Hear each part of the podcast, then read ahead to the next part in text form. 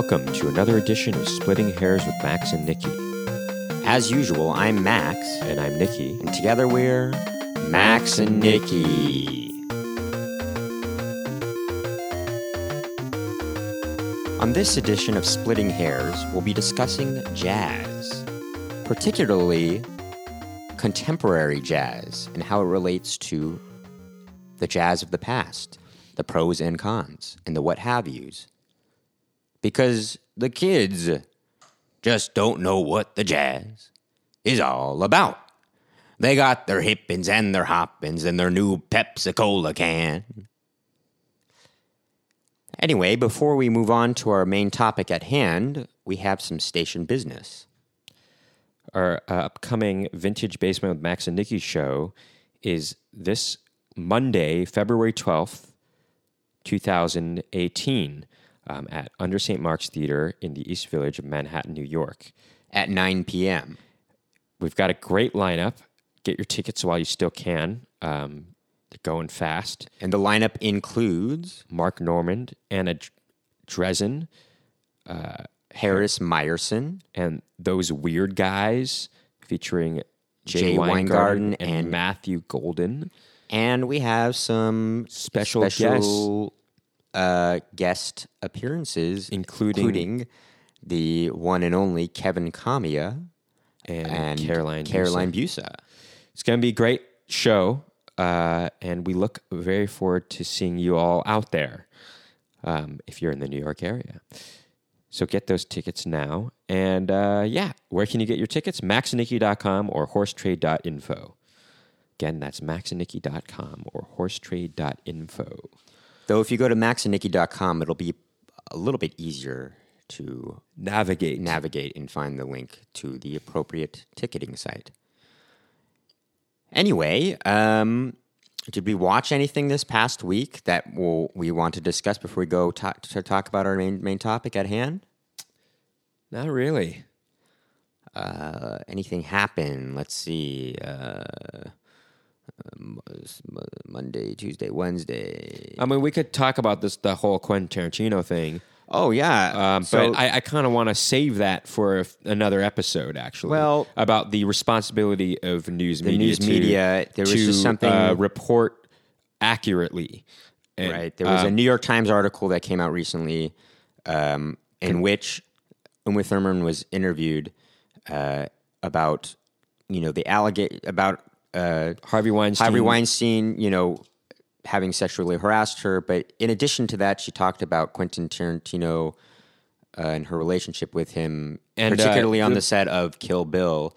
Um, But the the news reporter, the the journalist, she kind of took it upon herself to sort of frame a narrative around the relationship between Quentin Tarantino and Uma Thurman, one that was inaccurate and um, one that kind of included sort of fabrications or hyperbolic um, sort of descriptions embellishments, Embellishments. of, of what Uma Thurman had said. and and things that Uma, Uma Thurman didn't Some- even, didn't even say actually. Right. Some of the things she did say for sure, and there was a certain accident on the set of Kill Bill, But- which you know Quentin Tarantino deeply regrets. anyway, Max, we're, we're talking. We're talking. Anyway, the point is the reporter The point is provided actually uh, that it's- provided inaccurate. Even the New York Times. Max, I'm talking.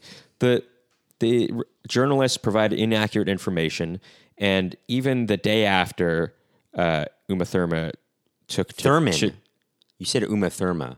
Uma Thurman took to uh, Instagram to clarify her statements in the New York Times article and saying this was not about attacking Quentin Tarantino. She has a very good relationship with him, and it wasn't about that. It was about exposing Harvey Weinstein and his uh, wrongdoings. And so, a couple days after Quentin Tarantino, uh, there's an interview, a, an exa- exact interview. Uh, word for word, Verbatim. verbatim about uh, about some of these things that happened in the New York Times article, and it was an interview with Quentin Tarantino where he was able to sort of clear his name. Uh, in a way. However, it's uh, anyway. That's that's it- a that's the- a thing we'd like to discuss on a future episode. Just the news, the media. Uh, spinning a story to kind of gain readership and also to um, sensationalize. Sensationalize, Well, yeah, yeah. just basically to kind of create a story. And a lot of people love the New York Times. I mean, look, the New York Times has a lot of great articles and things like that. But even that, you know, your hardcore liberal, you know, progressives love the New York Times. And by the way, we should state that we are liberal too. But, uh, you know, the New York Times is even you know is faulty here, you know, and and uh, it just you have to really think about where you. I you know, think you, the, you have the- to. the important. I mean, look, it, without going further into it, the important thing is whenever any anything negative comes out in the media uh, these days, I think you should wait for the opposition or the rebuttal or response to come out. Um, be patient before you create any judgments for yourself. You know, but that is also the history of newspapers, by the way. I mean, when they even started in our country, they were all they were sensationalist, you know, and uh, uh, it it's hard not to create. Well, it's not that hard actually to try and be as. new- I mean, uh, that is kind of part of the history of newspapers. Look, is Max, to we're not talking about this and right be now. biased. Actually, we're not talking about this right But now. But I, I don't know. I just we should. Yeah. This is this an, an ep- uh, this is a topic that for make- another episode. That, that it's a right. It's though, an you know? episode that we want to not right It- that it happens. This is an episode, a topic for an episode we want to do with a particular guest. Um, so we're going to save that for later. But in general, save your judgments until you've done your research and know the whole story, both sides of the story. even still though if You all, still- even if all the news outlets are saying one way if all the evidence is not in yet you know refrain from judgment i say anyway Right. I mean, it, it, it, if there's hard well if it seems like there's a if there's hard, hard, some hard evidence, evidence, then obviously it's true. But anyway, but even still i gotta say i mean there's that duke university thing. I mean the da messed with the blood and it's kind of crazy. Anyway moving on let's get to our topic at hand. Jazz modern jazz and how it relates to the previous well, it's jazz not. That's not just it. It's the about pros and cons it's it it's actually it's kind of the, the a lot of the cons is what I want to talk about in that there's something about modern jazz that is boring to me and I am a big jazz aficionado so is Max you know we've been playing jazz for the greater part of our lives we've been listening to jazz for almost our whole lives um, partially because of our father's influence and when we say aficionado i'd say better than most not as good as some you know there are some people that Why are, do you must you act? So, you don't have to be so uh, humble all the time. I just It's wanted to not s- about that. I just wanted I'm- to say better than most, not as good as some. But it's not about that. I just It's wanted just- to use that phrase. God, but you always do this. It's like you are a big jazz aficionado. I know I you am. know, uh, mo- you're you know more than most. Actually, That's what I'm saying. Better than most, not as good as some. There are some people that are bigger, even bigger jazz heads that probably know more about modern jazz than I, I will do, say that will our say. father knows a lot about jazz, and sometimes we even stump him on things. So Sure. Um, but anyway, so there's something about modern jazz that is very boring sounding to to us or to me. I, I guess Max too. I don't know. Uh, not all modern jazz, but a lot of it. You know. No, by the way, there's some hear- good people. There's some guys out there and women out there that are very good. I, when I say guys, I mean that in sort of a colloquial everybody thing. Um, it- see, aren't I being very influenced by No, liberal? No, I, yeah, but I, I when I- actually when do, I say that, yeah, but I do, uh, yeah, and I think that's wrong because I think when you say guys, uh, for me, Well, the I reason refer, I say guys in reference yeah, to but actually, the reason I specified in that case is because jazz historically has been dominated by a male presence, That's and true. a lot of women aren't included unless they're singers. That's why I said that. not just jazz, but actually uh, Western classical music too. Yes, Sure, sure. No, I mean just uh, yeah. But Uh, so in any way, that's why I specified in that scenario. So actually, I, I rescind what I said before about you know the liberal ideology kind of influencing me. I actually particularly specified in that case because of the reason. But anyway, anyway, the so modern jazz. If you listen to like any jazz radio station, Well, I just wanted to say there are some modern jazz people that are good. like Kurt Elling. Um, well, in my opinion, that are not boring. Kurt Elling. There's Hiromi, I think, is very good too. Anyway, just and Brad Mehldau. I mean, Jon Batiste, also, who's the leader of John the Late- Batiste, Late, Show yeah. band. Uh, yeah. Um, you know, even Chris Potter, you know, and Chris Potter. Uh, I mean, he's not really super. I mean, he is still playing, but Gilberto. Gil, am I pronouncing it? Gil, Gilberto. Gilberto. Gilberto. Gilberto. Gilberto Gil, or is it Gilberto Gil? I think it's Gilberto Gil. No, I don't know. I don't. I don't think so. But no, even him today is a little boring. Like, you know, it's a little boring sounding. Yeah, even like you know, Chick Corea is not really modern. mo- I mean, he's un, he's under the umbrella of modern jazz, but co- I'm t- we have to talk about it's contemporary jazz. That's what you mean, Nick. Contemporary jazz, and that what what I mean by that is jazz music that is being released today that you would hear uh, most often, uh, more more frequently on a jazz radio station for you Los Angeles listeners. Actually, that I would d- be K Jazz eighty eight point one FM. Um, if you're in San one- Francisco, it'd be KCSM. But yeah, this you know, even artists that have been around a long time, um, there's something about the music that they're releasing today, uh, as opposed to the music that they've released in the past, that sounds more boring than the music that they released in the past. Um, and what is it? What is it that sounds boring? Well, I'll, i in so many words, it's the, The lack of melody. No, well, no, I was going to say it's the approach to production. Uh, I, I don't know if that's true. That's not true. It's two. It's that's two things. okay. There's there's a several things it's, actually. It's the pro- approach to music production. There's something about.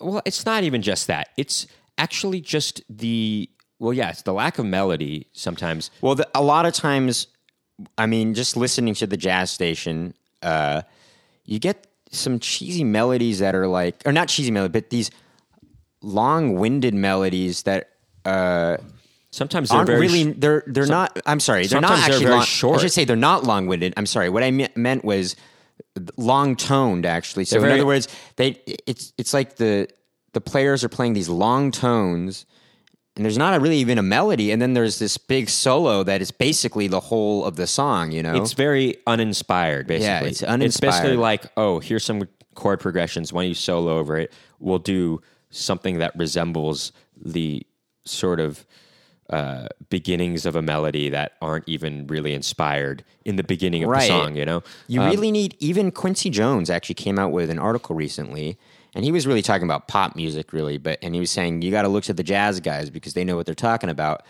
uh, but i will say he did really place a strong emphasis on melody, you know? And he thinks, he was saying, this is in really his relationship to pop music, but he was saying there's not enough strong melodies anymore. And I think that about jazz today, you know? But it's also the sound of the jazz. What is about it? I think it's the arrangements. I, I think there's something about modern jazz arrangements that Contemporary jazz. con- sorry, contemporary jazz arrangements that is because when we say modern, I mean modern jazz. Uh, you know that that started really maybe in the late fifties, I would say, or yeah, maybe even before. I mean, you can argue different things. I know, but I'm not that that. That's like saying classical music. I mean, there's classical music. There's the classical period. I know There's classical Nikki, music. exactly because in within classical music, you say there's modern music, which is beginning of the 20th century, but then you say contemporary music, which is now. I know, but stuff. that's that's Nikki, you're that's- not that you're not what you're not understanding what I'm saying. I know, but when It's- you're it's- talking when I say modern, I'm saying I'm, I'm not talking about. I know- I understand. You're talking about the can, Let me finish. Let me finish. Can I fin- Can I finish? The the not the genre of modern jazz, but the actual definition of modern. I understand what you're saying, but just to remain not confusing for people that are art aficionados or people that uh, appreciate, you know, uh, art and art culture, to them, they understand there are certain terms you use in art. And when you're talking about the modern era, you're talking about a, something that's separate than even in philosophy too. You have contemporary thought or modern thought. That's a different thing. For instance, Okay, you know, uh, uh, uh, uh, what's his name? You know, uh, you know, uh, to be or not to be. What's his name again? Uh, Shakespeare, no, I'm not to be or not. To, I'm sorry. Uh, I think for there, therefore I am. What's his name again? Uh, Descartes. Descartes. Yeah. So he was like the beginning of modern philosophy. You know, but contemporary philosophy is something else. You know. Okay. Anyway, uh, so as bored as you were just now, audience l- listeners, uh, uh, hear, in hearing what Max just had to say about modern jazz versus contemporary jazz, that's the boredom you might feel when you listen to contemporary jazz on I the radio I would today. argue it's even more boring. Um, so the contemporary jazz, yeah, there's something about the arrangements that is boring. It, they seem uninspired. Like there's something. Um, I can't even put my finger on it. What is it, Max? Can you explain it? There's something about the arrangements that is boring. It's it's this sort of. well, Um, it's. Uh, I think. The, well, what do you mean? I think it's it's not just a lack of melody, but it's it's a lack of interesting harmony too. You know, that's Well, here's the thing. What I, I think, is, in, a- I think in an attempt to it's not sound a- more it's- progressive, it's not I a think lack in, of- in, in, in the attempt to sound more progressive. if they wanted it me to ask, you're asking it sounds question. less classic and less uh, melodious, and it sounds less interesting to the ear. I think. Well, I think what happens is, for one, there's a lot that's been explored in jazz already. Okay, um, and I think maybe a lot of musicians feel like a- a lot of the music has been has exhausted its full potential in terms of melody, so they're trying to look for other ways to pr- produce their music. I guess. Um, unfortunately, it comes out in often boring things. Um, there are some modern people that are cool that kind of bring a, a hip uh, spin on on uh, on Classic jazz on a classic sound like Jon Batiste. I think I, I think Jacob Collier actually does Jacob a Collier. cool thing, even though I, I would argue that his stuff doesn't have as much soul to it. Um, Right, but I think there's he a- has a very cool approach to harmony. and there's actually. there's there's a lot of other other uh, young hip jazz music. I think in this newer younger generation of jazz musicians, I think what they're doing is they're playing with other genres and mixing it with jazz now, uh, and also just uh, there there's something maybe even if they're not full on mixing genres, they might be maybe borrowing a certain spirit from other genres that and they're trying to Well, create it's not even a spirit of other genres. It's the spirit of not traditional jazz, but jazz from the past. No, no, I, I know, but what I'm saying Um, like, is, if you to listen to- revital, I'm saying in order to revitalize jazz from the past, they're using, they're spinning it in a very, you know, you know, contemporary way. I think. No, you know, no, there's something, no, no, no, no. Yes, yes, yes, yes, yes. There's something about like Jon Batiste or uh, this guy Joe Warner that we know in San Francisco. There's, they're actually, I think it's almost their influences are are um, are more interesting, perhaps. I mean, you could tell with Jon Batiste and and that guy Joe Warner, their influences um, are classical in nature. Sometimes, I mean, like you can hear definitely some Claude Debussy influence, and that's uh, for me as a listener, it's more interesting. To I know, but okay, listen to like some of the song selections. You know, on Colbert, Jon Batiste played a version of Blackbird, I think, wasn't it? Yeah, Um, so that was using another genre, uh, which is rock, and kind of incorporated that into jazz. Ah, that song's Even not though- really a rock song. okay, but it's okay, but whatever. It's non-jazz. It's pop, you know. Uh, and he did it, and it, not only that, he did it in a very contemporary way as well. You know, it, it's, It's just not kind a of the- very contemporary way. It's a very It is though. yeah, it is. It's very yeah. You're right. I mean, It's, it's, contemporary in the Brad sense that way. it's kind of yeah. Brad Mehldau is another good example. He also covered "Paranoid Android," you know, which is a very you know relatively contemporary song. You know, eh, relative to the history of jazz is what I mean. But- um, and and there's a something in the way also. If you listen to Brad Mehldau his delivery is very. It has a modern touch to it. It's something that is refreshing, you know. Yeah, I know, but But he's kind of going against what you're saying here by saying I know modern jazz is all no. I'm not even just saying that. You're you're you're going against. You're saying that these contemporary artists are good, but that's not. I mean, what what I'm trying to. That's I- what I'm saying, that a lot of them are not. What I'm trying to argue is that most of it is uninspired. I think that's the key word is uh, uninspired. There's there's I a lot of jazz out there I know, right but now that's there's- derivative and just it's it sounds like there's I know, there's no effort into creating. Okay, that's uh, why that's why we're having this sounding. discussion. Is I think there's a younger generation out there. Brad Mehldau's pretty old actually at this point, but I think he kind of s- started on something important. But a lot of the younger generation, like Snarky Puppy and Jon Batiste, uh, actually Brad Mehldau's not that old. Actually, he's in his 40s only. Um, so yeah, there's a lot of this younger generation. The thing about them is they they're kind of incorporating other influences outside of jazz into jazz, and I think that's kind of revitalizing uh, what you're talking about a classic sound because I think uh, what you do hear on the radio often is them trying to expand the universe of jazz, but within just jazz itself. You know what I mean? And they get very self indulgent. I think that's the big problem when you hear on the radio. Actually, a lot of you hear on the contemporary radio jazz. too. A lot of contemporary jazz is really straight ahead jazz. Actually, I know that's what I'm saying. and that's really it's it's almost actually. In fact, maybe you're right because when you listen to uh, the classic jazz from the past, they did incorporate uh, music from different parts of the world. I mean. Dizzy Gillespie did that a lot with Afro-Cuban music. Well, the And thing is- even like a night in Tunisia, you know, classic jazz standard. I think it just- had like influence from right. I think it's just of sort of uh, that's the way it is with any uh, music. Actually, they're incor- I mean, if if you're not, you can't just grow within a bubble. You know what I mean? You can only go so far with you with that. You know. And I think that's how all music is right now. It's very postmodern, you know.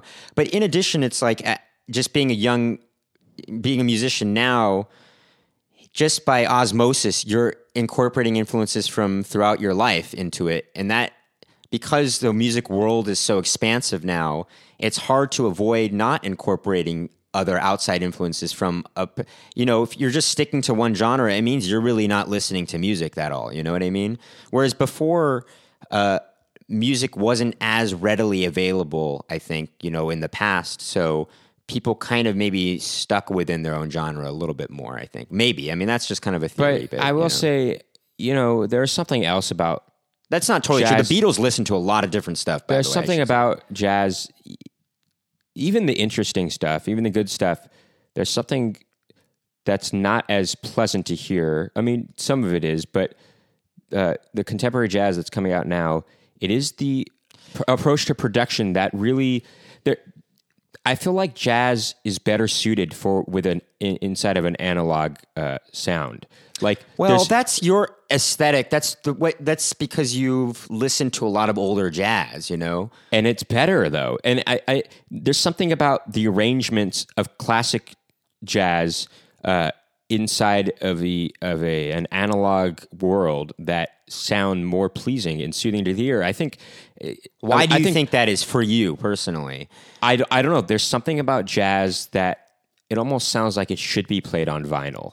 Like, I mean, I'm not saying you need to listen on vinyl, and often I don't. Actually, most of the time I don't. But I think there's something to the quality of that that sound, that analog sound, that makes it more pleasant to listen to. When it's Why when is it's- that? Why do you think that? Uh, I think that's because your it's 'cause you- personal maybe- experience with jazz. well, no, but it's it's it not. is. I know, but it's. I think most people would agree with this. Actually, Well, I basically think what people- Nikki's talking about is think- there's something that sounds a lot of times in contemporary recordings of jazz. It sounds too bright and new somehow. You know what I mean? There's something. Uh, I guess it, sounds cheesier because it, for that reason. You know, there's something. It, it goes with also the way the instruments are made now too. I mean, you could hear it on even great people like uh, um, you know Arturo Sandoval. You know, he's one. Of, he's maybe the best musician in the world. You know, but even modern recordings of his, the trumpet might sound a little too bright for some reason. or even know, or- actually, I will say, even recordings of John Coltrane, and this actually it doesn't even have to do with the production, but it sounds it's it's. I think John Coltrane had had a, has had a big influence on contemporary jazz actually, and and the way it sounds. And for me, at least, this is a personal opinion, obviously, and maybe a controversial opinion. I think it's sort of a negative influence for me on on contemporary jazz because his his uh, desire to expand the world of jazz it led down a road of sort of Self indulgence. self indulgence. Yeah, exactly. And lack of melody, as you're saying, long toned notes that were just not very melodic or melodious, and it, the sound was flat in a way. Do you saying? Well, the sound okay, was flat, I- and I'm gonna disagree that, with you. That, that I- had an influence. That I- that has had a big influence on contemporary jazz, and that. I, for I gotta disagree for- with you. Actually, me- can I tell you why you're wrong? Actually, Right. because when John Coltrane started to explore outside of just melody, he was actually exploring the way quite the opposite of just being dull and flat. He was actually trying to explore the quality of sounds actually he can produce with his instrument, you know, and exploring that in solos and things like that. And I know, really but you know that what? like multiphonics and and just different extended techniques and things like that. And I kn- and and when you're saying In yes, exploring yeah, that, no, though- yeah, okay. People I, I think are influenced by that, just that. maybe you know? in an in, in a maybe they're influenced in a bad way.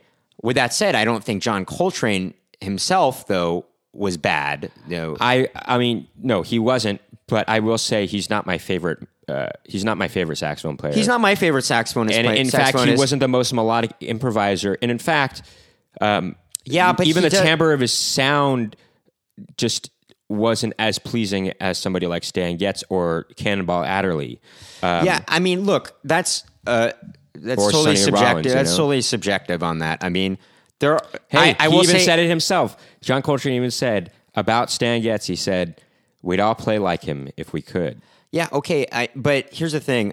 Uh yeah, I look, I I like I'm not the biggest fan of John Coltrane, but I do like him. It's particularly like there's certain song, you know, rent, uh, there's certain renditions of songs of his that are my favorite, including "In a Sentimental Mood." That's my favorite version of that song, and his tone on that is really great, and everything about that recording is great. Duke Ellington on it, it's just it's really great.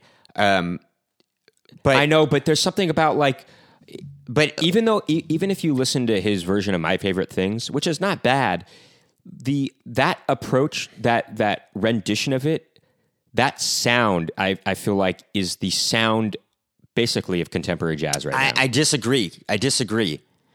Uh, there maybe is a certain maybe timbre to it that you're right about, but the this goes. And you're not quite fully, you know, talking about what you were even talking about before. They were with that song. I think it's cool. Actually, he was exploring a new way of trying to produce the melody, you know, and I think it was cool. Actually, I actually like that version of my favorite things a lot. Um, the thing is about that recording though i'm sorry what's different about what you're saying though is in a lot of contemporary jazz they wouldn't even have a melody that they're playing a solo off of you know particularly no but it's not sometimes they are do a lot of times they're covering jazz standards but the way they're covering it the jazz standards is uninspired. It's it's it's almost like oh this is not a unique way of i know but i think they, it's different because john coltrane did sound inspired actually. I think he did sound inspired. It's not again it's not my subjective particularly favorite. Uh, again stan getz really is my and, and cannonball adderley are probably my favorites I mean, did it sound inspired? because there's it something very there's something very smooth and and uh, and uh, oh I don't know there's something just- it makes me feel good. I would argue it, that just because you're trying to push the boundaries of what of what jazz could be doesn't mean uh, it it's going to sound good no matter what. I mean, I didn't say that, it- but you're saying it- it's it like- sounds inspired. It sounds inspired though. it does sound to me, it does sound inspired, but you know what? It's often I, I like this is the whole thing with um you know what's his name Ornette Coleman, right? Yeah, um, you know, f- free jazz. It's like, sure, you're trying to push the limits of what music could be, but it doesn't necessarily mean it's pleasing to anybody, actually. Actually, it is. It was pleasing to a lot. Of, people. like for instance, "Bitches Brew" is a very like a lot of people consider that a very seminal album. You know, and uh, It's not really for me. I know, but a lot of people like it because imagine. Okay, who's a lot of people, a lot of kids who think they actually know jazz. No, but, but a- a say- lot of- just talk about that album. No, they, and they don't really know jazz. That's true, Nikki. That- actually, you're that's right. like- that is- happens a That's like lot. a hipster. That's like part of the hipster community will just refer to bitches. Like a lot of hipster like I- I- indie rock people they'll say they don't, they don't who don't really know much about jazz they'll have like a- a couple jazz albums uh, and usually it'll be kind of blue which is a very very good album by the way. And i know it sounds cliche to say that but it really is. There is a reason why it's the best selling album uh, of jazz album of all time. Um, so there, there's that and then they'll say you know bitches brew which is just because it's miles davis and because he was breaking new ground basically on, on with that album. But it's not necessarily in my opinion that great of an album. Well, that's in your opinion. Uh, But I the- think it, it's it for a lot. Okay, just imagine a lot of jazz musicians out there that were listening to jazz all the time, and they. I think to though the- with those, Let with me. those Can I finish my? can- I just need to finish the can I- thought. I, need to finish the thought though. With those kids though that have just those albums, they're these are the kinds of kids that are told that this is good jazz, and so they'll trick themselves into believing it is good, true, even though they don't really know what else is out there. Right, That's but a problem. I, I, think. actually personally think that there is something good about. uh, It's not my by any means my favorite jazz album, but there's some good stuff on Bitches Brew that I can take from that. You know what I mean? Uh, as far as something that might be pleasing to me, but it's definitely not. Uh, I'm not going to lie and say that it's one of my favorite uh, jazz albums for sure. Not, but um, I do want to clarify, by the way, that I don't uh, only like classic, older sounding jazz because I love jazz fusion, and that's like Okay, that's starting to get that's that's definitely modern jazz, Can I just- and that's like getting into a whole other area that a lot of traditionalists don't like. I mean, Herbie Hancock did so many cool things that I, I really like. I mean, uh, Hold on, Weather Nikki, Report. okay. There's Weather Report. I mean, There's Wayne a lo- Shorter did a lot of cool things. There's a lot of Jaco guys. Pastorius. I mean, there's there's countless guys, and in the '70s especially, and early '80s, and we could talk about smooth jazz too, which is another cool thing. well, there's a lot of guys. I mean, uh, what's the guitarist's name? He's a really famous guitarist. Uh, George Benson, No, no, no. Well, I mean, he. uh, Like, well, uh, no, no. Joe Pass, No, well, Joe Pass is great, but he's not fusion. But um, oh, come Joe on, Zawinul. No, no, I mean, sorry. Joe Zawinul is fusion. He's great, great, great. Uh, but um, uh, actually, our older brother can speak more on on jazz fusion if we ever had him on. He could talk about that a Bella little more. Uh, Wes Montgomery is who I'm talking about. Actually, oh, by the way, Pat Metheny, jazz fusion, also he's really great. Um, uh, Wes mean- Montgomery, who's actually not uh, part of, he influenced a lot of people later on as far as smooth jazz go, but goes just mean, in his technique. even uh, Joe Sample. But he's not really part of jazz fusion. you know, Joe Sample. Um, you know, I mean, a lot of these guys had uh, a big influence on what would become smooth jazz, and some of that early smooth jazz actually sounds really good. I mean, I would argue Spyro Gyra is not necessarily smooth jazz, but is the beginning of smooth jazz, and Spyro Gyra is really good. And so, what is good about that as opposed to contemporary jazz? It is the melody. There's melody to it. There's, By the way, also Dave Grusin. Uh, I just there's to good there's good melody to it. There's still like something about the melody in it that is uh, Chuck Mangione. Is is strong, and that's Actually, good. yeah. So, uh, also Chick Corea, by the way, also. Uh, actually, in fact, that that's a complaint I have about the uh, Ken Burns jazz documentary. Uh, you know, the ten part da- uh, jazz series that Ken Burns directed is that he focuses only on uh, the beginnings of jazz up until like basically hard bop, and then he doesn't really focus on. He doesn't really actually talk about bossa nova or anything beyond any jazz fusion. Uh, or anything contemporary at all. Well, And he talk about he'll talk about contemporary artists that that continued to play straight ahead stuff. Like and particularly, he focused on Wynton Marsalis a lot, And that's who a- is a good, great music. and By the way, he's great. Uh, he's a great musician. But there's a but big he pro- does not. He's very much a straight, a- like he's very much a traditionalist when jazz. and when I jazz feel like comes. that's a problem with contemporary artists. Actually, is that they only play straight ahead stuff. I mean, or contemporary jazz artists. I mean, that's not, entirely true. all true. the time. That's dude. not true. That's It's not like true. I said, there's a younger generation out there that's I know, but exploring I- other I'm talking about stuff that you would hear on on Okay, these jazz radio on this jazz radio. But But it- it's- and anyway, so you I were was talking just, about- I just want to say, wait, wait. What was I saying? I was saying, yeah, that's the problem I had with that documentary. Is there's bossa nova. There's that has a big world of jazz that influenced.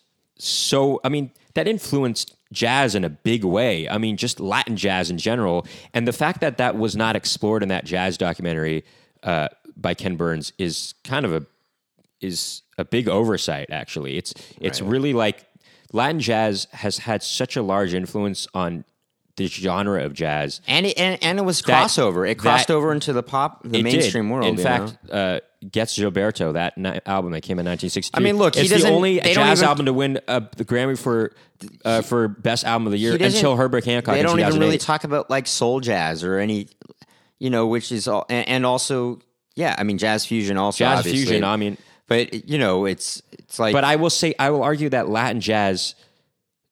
I mean, just Latin music uh, has had such a big influence on on jazz that that the the idea that they would not cover that in a documentary is is kind of a shame. yeah, actually, aside from let's just forget about bossa nova. He didn't really talk about you know Latin. That's what I'm music saying. having- Latin yeah. music, Yeah. not just bossa nova, but Latin. I mean, he did talk about Afro-Cuban, obviously, you know, in, in relationship to you know Dizzy Gillespie, and but but just talking about like salsa, even you salsa know, is like a lot of it is very jazzed influence. You know, it is. It's I mean it.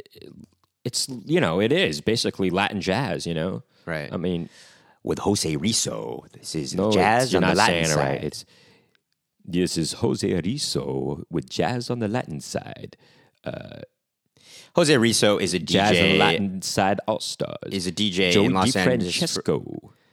Uh, he's a jazz. Uh, he's a, a DJ for uh, K K-Jazz in- in, in, Los Angeles. I, I think he- he still does it, but in any event, uh, Oh, But I'm sorry. I said KCSM.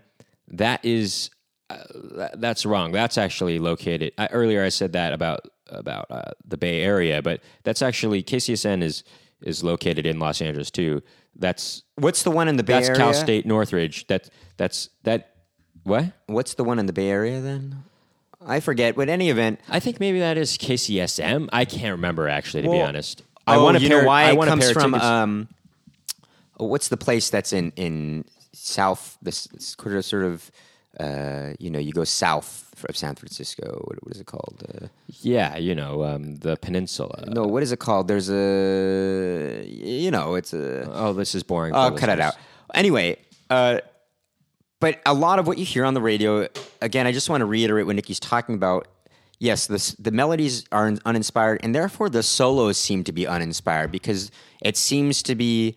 I mean, yes, they're quote unquote being inspired from their just creativity and imagination in their head, but I feel like you need some sort of melody to play off the, the solo is playing off of something you know what i mean and that's what makes it interesting yeah, to me solos, at least you know solos. Uh, the the most interesting soloists, in my opinion, the most interesting improvisers are melodic enough that their solos sound like interesting, unique melodies. I know, but that's not what I'm saying. No, that- there's a, I mean- but what makes them interesting, I guess, at, at its base, to me, is that they're able to play off the melodies, chords. They're they're able to play off the familiarity of of the song itself, uh, which we just heard actually as the head is what we call it. I think it. that's jazz, what that's know? what's wrong with. Uh, that's why jazz is not so popular right now. Is because uh, a younger generation is basically only getting it from you know contemporary recordings,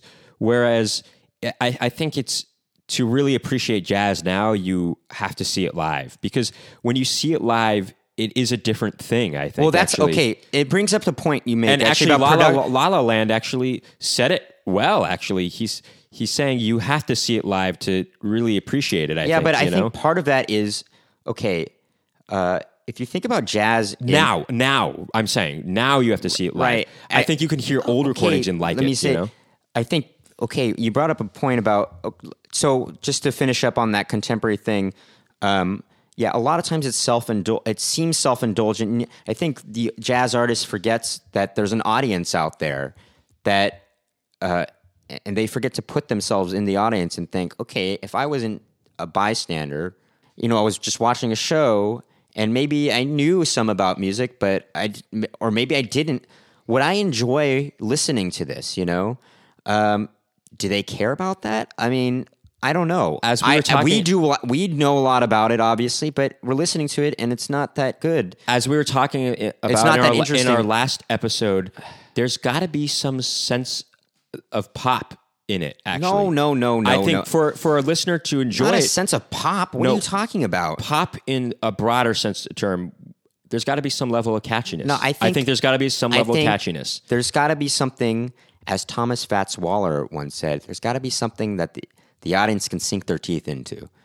Um, That now can sing also- along to. Uh, and here's another thing about it is uh, a lot of m- things on the contemporary jazz station sounds cheesy straight up cheesy uh, if you listen to a lot of jazz vocalists now it's almost like they're doing a parody of jazz vocalists in their performances they overpronounce like consonants like r's and stuff like that there i go there i go like that kind of a thing But not just that. Just it's even a quality. It's a cheesy quality. I can't even put my finger And on actually, it. if you listen to, the like- vocalist, it's like it's the cheesy quality of the vocalist. There's I- just something, as I said, it sounds like a parody of them. It sounds like a parody of a jazz vocalist that they're doing, and But- that they're they're using that as an actual vocal uh, uh, uh, style, and it's not good. And in addition to that, I, it's not just that. There's the something lyrics, that I, also the lyrical quality of a lot of the songs that you hear now, it sounds so trite and insubstantive. Substantive. Uh, it's just doesn't sound- unsubstantive. Yeah, unsubstantive. See how long it takes for you to look this stuff up. Um, yeah, it just doesn't sound. There's something about it that these vocalists they sound cheesy and they sound they just don't sound unique. It's the same way how pop artists or R and B artists, a contemporary R and pop artists, or any any Insubstantive. conte- con, or insubstantial or Uh, unsubstantial. uh, any contemporary pop or R and B or soul or uh, any, any rock artists, even you know, indie indie rock pop, indie pop artists, they all don't try to find a unique voice. They all try to sound like something else. Listen, they, they're all they're all trying to sound like some overproduced sound, and I feel like that's seeping into that's seeped into the jazz world where these vocalists, these contemporary jazz vocalists, they're trying to live up. They're not trying to live up. They they think that this overproduced sound is dis- the right I'm- thing. I'm disagreeing with you. Uh, in fact, a lot of jazz is not overproduced, actually, and I think that's the problem about the not sounding fresh enough. Is that their their production sounds très ordinaire. Actually, you know, it doesn't. There's nothing new and innovative about that, and that's why kids are not drawn to it because it's like. Well, you guys aren't doing anything uh, special with your production. I'm not actually, talking you about the production. I'm talking about the quality of the vocals. You know, not not Uh, when I say pro- overproduce, it's it it's like they're trying to live up to. No, that doesn't. That is. I don't like that adjective. o- Overproduced. It doesn't sound correct for All what right, you're talking fine. about. Actually, well, whatever it is, they just sound. It, they're it trying to. sound, live, they're trying to emulate a singer. because I don't like they- the way I don't like the way you're saying a parody. It doesn't sound. That's not what I think. I don't think that that's a good description. Actually, It It is. just no. It's not. It's like okay, if you were parodying a jazz vocalist, that's how they sound. Actually, you It's know? like I, I guess you would go. Yeah, maybe you're right. It, it's but It- but it they- sounds no, like they're it's trying not. to- It's not that. Here's they're- what it it's sound- not like they're parody. I think that's the wrong way to say it. It's it's no, they're it's- not it's- actually parodying it. It sounds like a parody of a. What I'm trying to say is they they don't look at it like a parody. They look at like no. This is real. no this is doy good. hickey. No doy. You didn't uh, it should describe that correctly. then. I did. I said it sounds like a parody of a jazz vocalist, but but they're trying to use that for real. No, they're but because not that they're trying to use the parody for real, but that they're trying to use what they think is good, eh, right, and, right. and that comes across as a parody. No, no. of of or it comes across as sounding like what a parody of a jazz vocalist would. Right, but that right. is not their intention. Ex- That- duh. you didn't describe that correctly. I think people understand. I don't think they do. Well, in any event, um, what I was going to say was uh, it kind of sounds like okay, they took like Natalie Cole's vocal quality, Which is then- good, which is and then they over, they like overhyped that, or like maybe um, Diana Krall. or Nancy Nancy Wilson. no, not Nancy Wilson, but yeah, maybe Nancy yeah, Wilson. no, the, I'm quite sure it sounds like they're influenced that by a lot, a lot actually. And then they've like, you know, exponentially, you know, put that on eleven that quality, and it sounds like excessive, basically. You know, By the way, Nancy Wilson, great oh, vocalist. she's the one of the best. not just a jazz vocalist, by the way, R and B and And um, pop, and actually. And just she's so good. I mean, just there's an listen episode to how glad I am. It's a very good, very good or performance. No, listening song. to her version of "Don't uh, uh, Don't Don't, misunderstand. Misunderstand. It is so good, so choice. It's like it's so choice. What are? Where are you from? I don't even know who you are there. anymore. God, listen to the lyrics. Her version of "Don't Misunderstand" is so good. The lyrics are so good, and she just delivers the lyrics in such a touching way. It just really gets at at you know your heart. It gets in inside your being, and you're just like, oh, this is good. This is now this is good jazz. Now, And- um, n- by the way, There's also an episode of The Cosby Show. I, I will say, you know, say what you want about uh, Bill Cosby. Obviously, he's, you know, done a lot of bad things, but The Cosby Show was a very good show in a lot of for a lot of reasons. But one of the big reasons was its uh, attempt to introduce younger people to Jazz. jazz music, actually, and the kind of jazz that he presented or that they presented in that show was good jazz. I think it was like it was just um, like even you know he would have jazz artists as guests on the show, including Nancy Wilson. Um, there was an episode. Was on There's an episode that he she was on where at the end of the episode they all just start singing out of nowhere, basically Moody's "Mood for Love," and there's no backing track to it. It's just them singing a cappella and they start dancing to it. And that's the way the episode ends. It's so good. I mean, I okay, can't, okay, okay.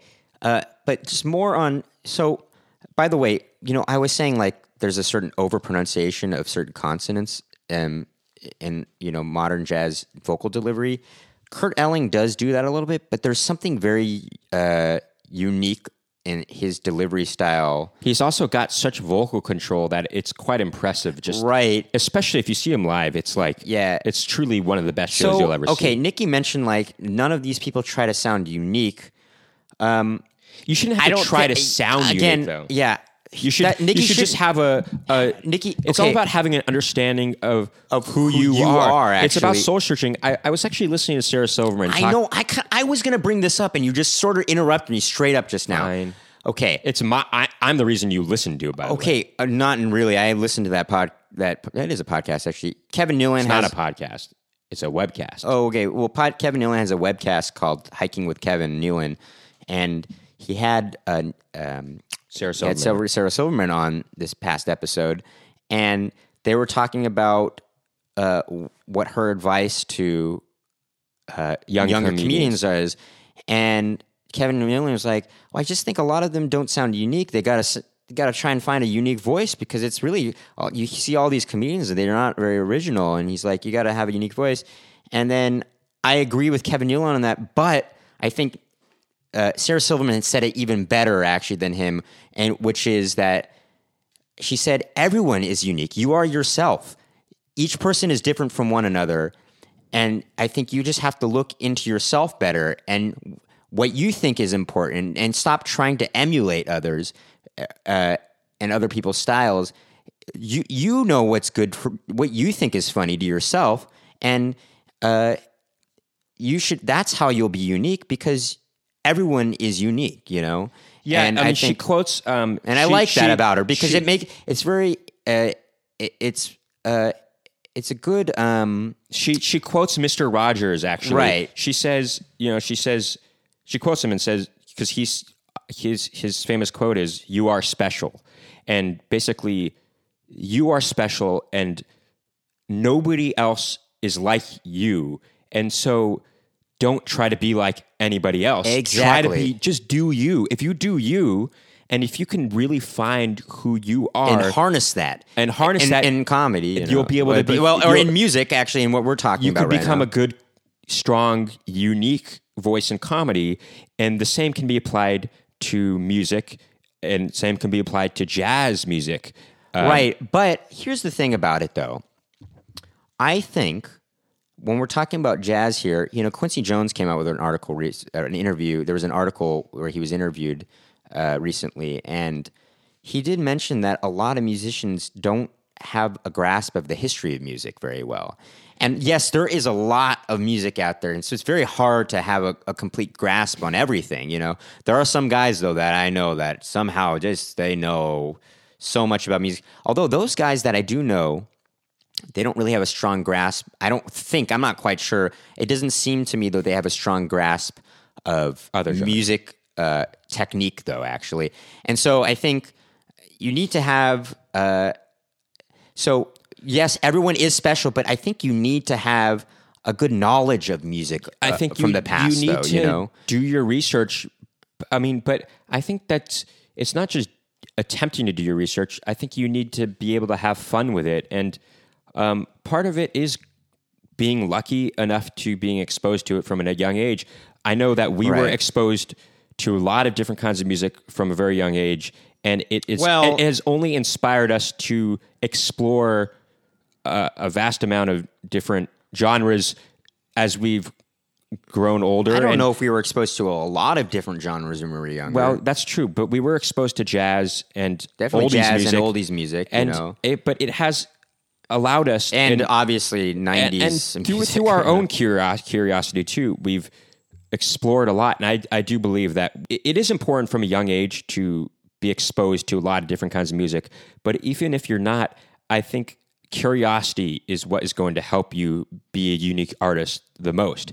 And um, if you're curious enough, then you will explore a lot, and you will want to discover new kinds of music and new kinds of art. And I think the more you're exposed to just everything around the world and the more of an observer you are, the more those observations and those experiences and the different kind of art is going to influence your own work and your own voice. And I think that will Well, no, that I- that will allow you to be have a even more unique Well-rounded. well-rounded, unique voice in art and in life actually than others actually. And, right. And so because everyone pers- okay you kind of said something a little confusing because you're saying it kind of was the opposite. You said the more you'll be able to be influenced no, uh, I as didn't- I opposed to having a unique voice.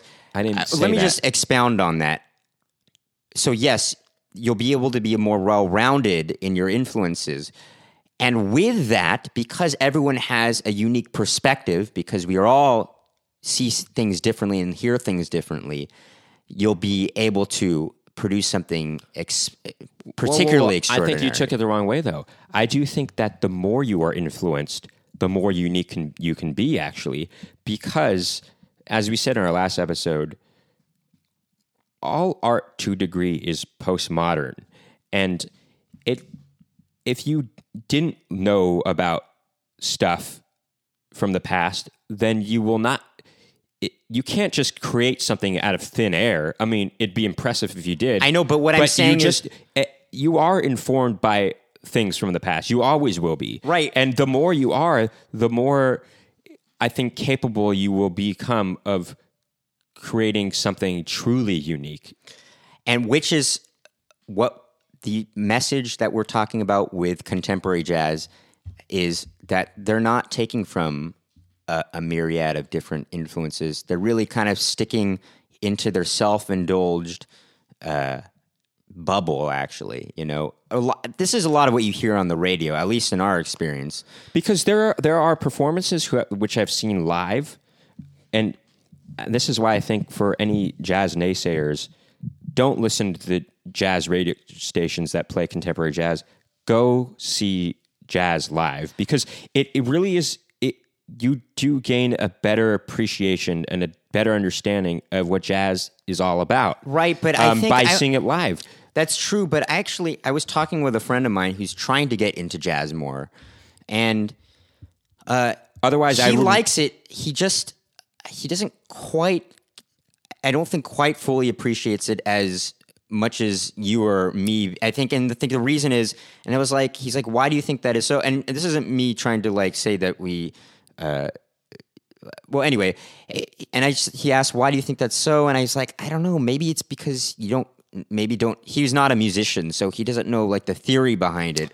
I don't think that's it. But th- then again, let me just finish up. My dad never knew about the theory about these things, and so but he still loved jazz.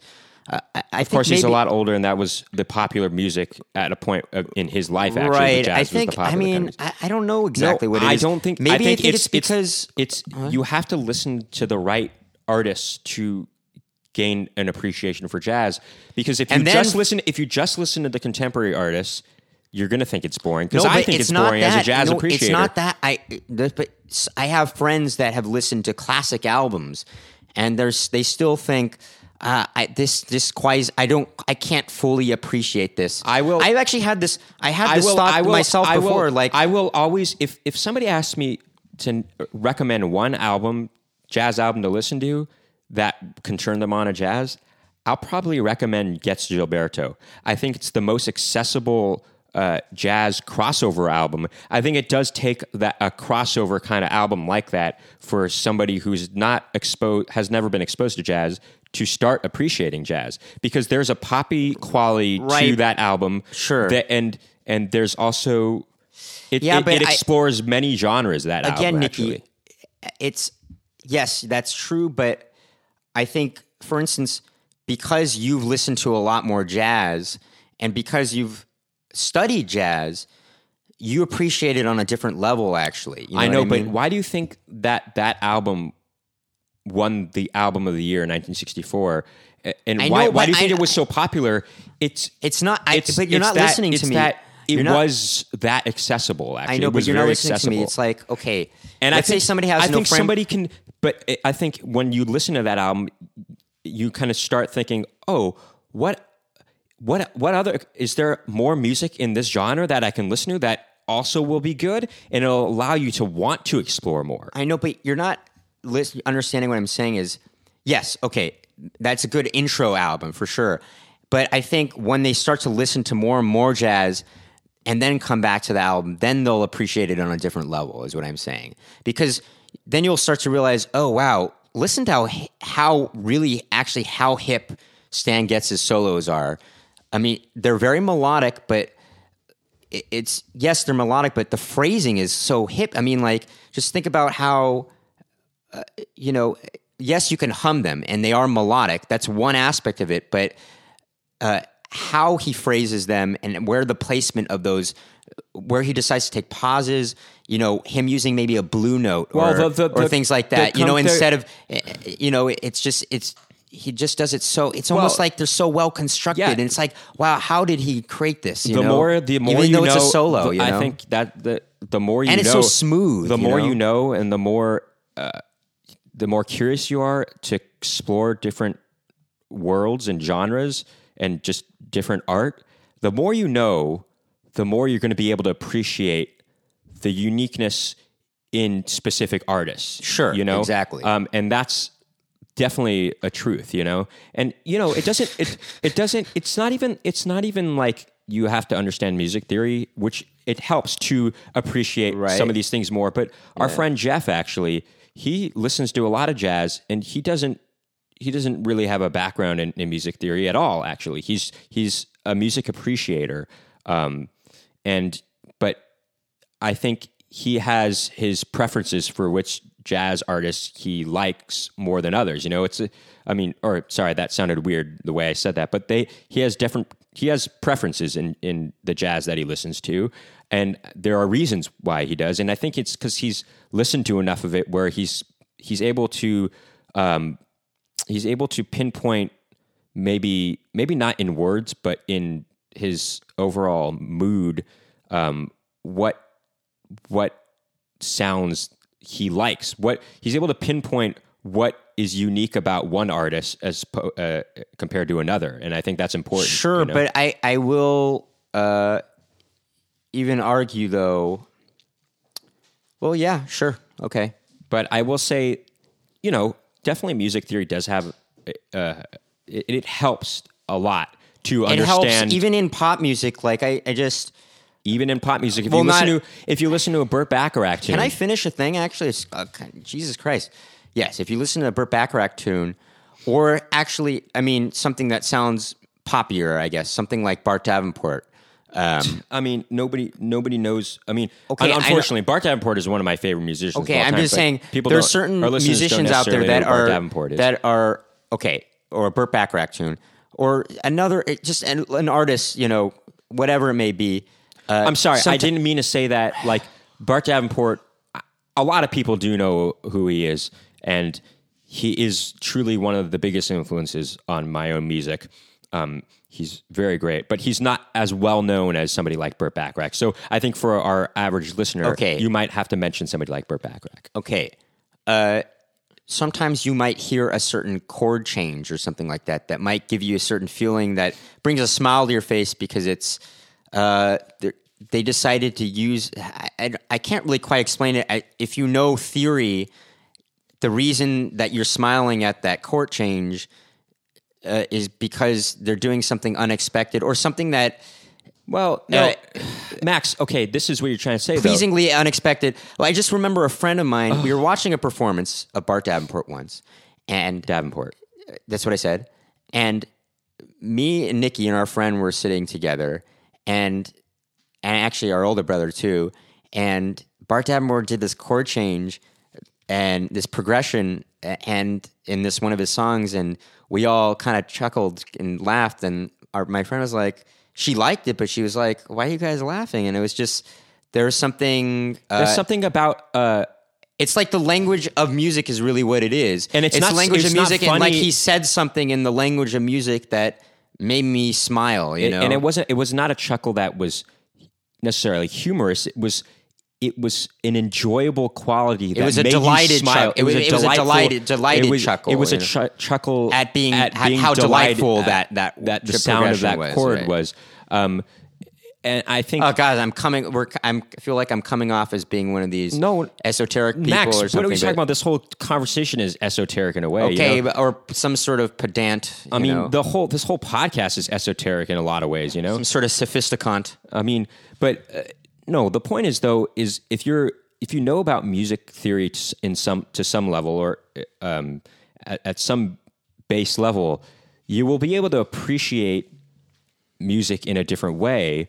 But this is not to say that your average non uh, non musician can't appreciate that in a different kind of way. It just might sound like a cool thing to them, and they I'm might not- smile for that reason I'm not alone. saying it might just sound like, oh, this sounds unique. I they don't even might not even know why in the moment. It I just know, but, but they might I'm enjoy saying- it. But afterwards, they can uh, analyze like, why did that sound different? But and- Okay, yes, I know. I'm saying that, but she enjoyed the performance. It just so happened because in that moment, because we knew music theory, we got something else out of that that she wasn't able to get out of it. Is what I'm saying. You know. I know, but I would argue that she could get equally the same amount of whatever we got, but in a different kind of way. You know, like for me, it's not just about. What are you talking about? It's I, not. I don't understand. it- I, I'm just it's showing not. you. a- it's not. It's not for me. It's not just about knowing that he did something different. It's about. I know. It's about just feeling like.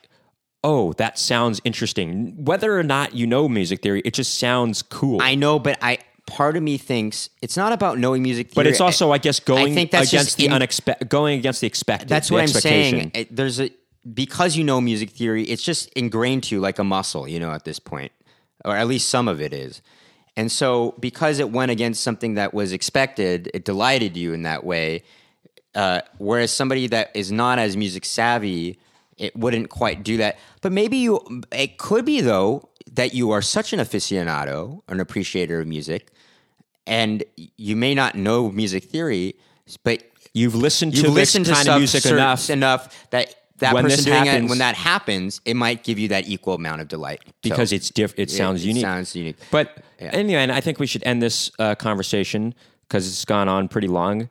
I think concerning. I mean, we definitely we can go on this for hours There's, on end. there's a know? lot of jazz history that we did not talk about, but we were trying to get at the root of contemporary jazz.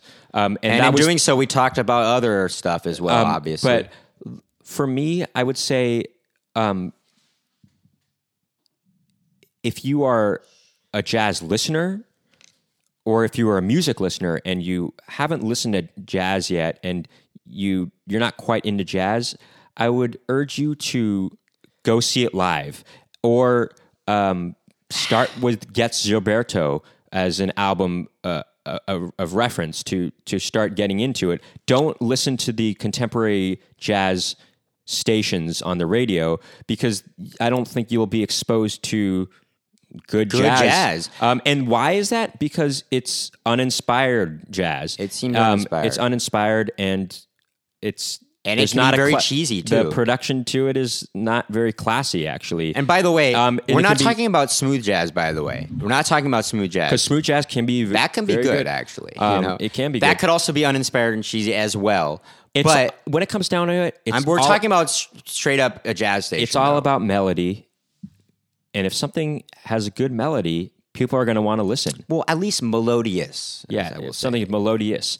um, and if you are a jazz musician, I I urge you to heed the advice of heat. Heat. I just said heed if you can listen correctly.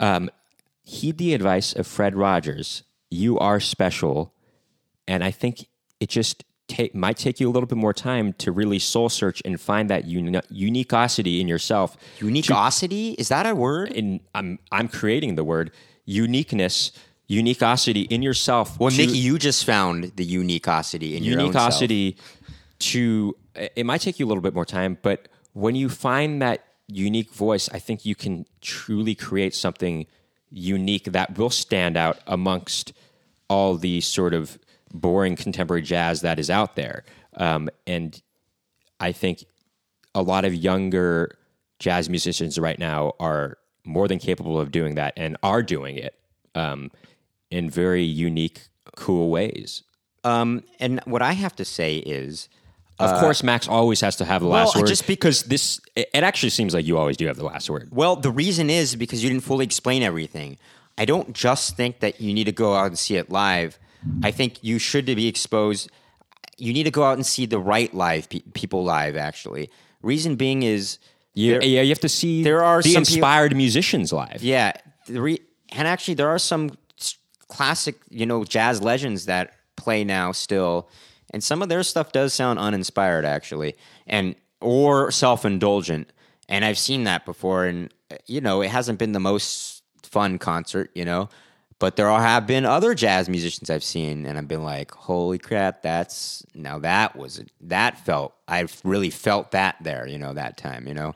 And those are the guys. If you, if you, I just if- basically, hey, look, you know, uh, but part of it is i- if you go. how do you know what to go see then live? You know, I don't know. It's just a matter of like, basically, take a chance, and if the musicians are enjoying themselves, that's half the battle because it's going to make you want to enjoy yourself more too. If they're, if you can see that they're enjoying what they're doing, it means that they're doing something that is like, you know, it actually speaks to them, and I think it could speak to the audience member too.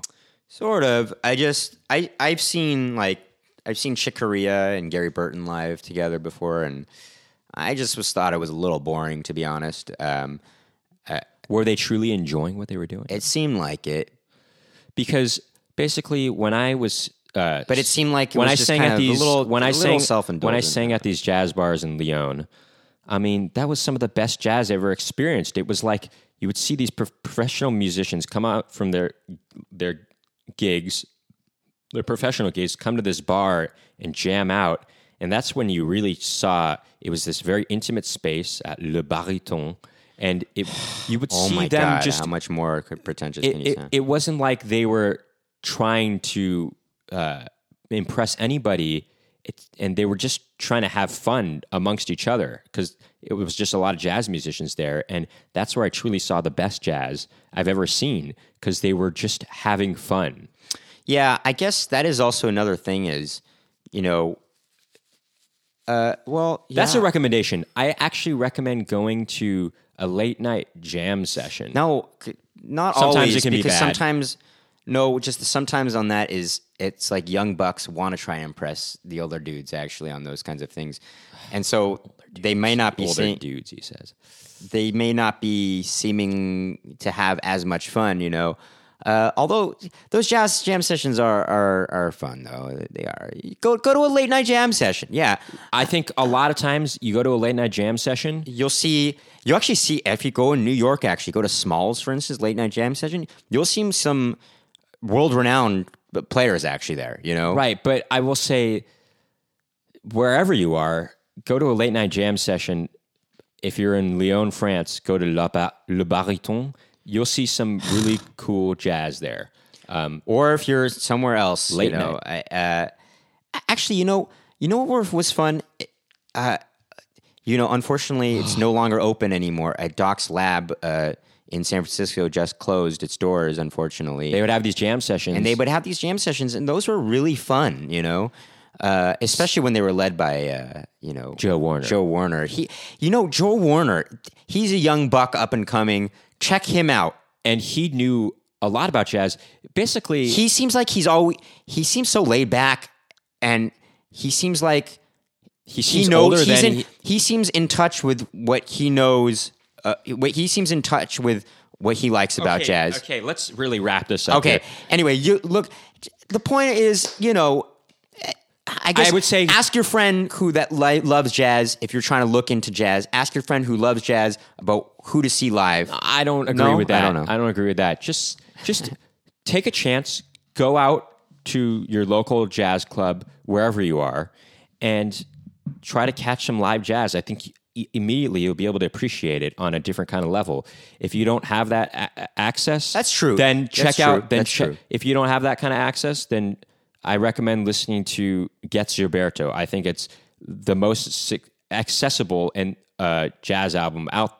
You know that's been created, and it's also one of the Well, biggest crossover albums of all time. You know, and so actually, you know, also, you know, if you Max- listen to Birdland from Weather Report, okay, that's a very I, accessible. I know, but Max, please, I don't actually think that's ex- accessible as I think it's very accessible. I, I actually don't think it's as accessible as as uh, Getz Gilberto Why don't you think so? because it's fusion.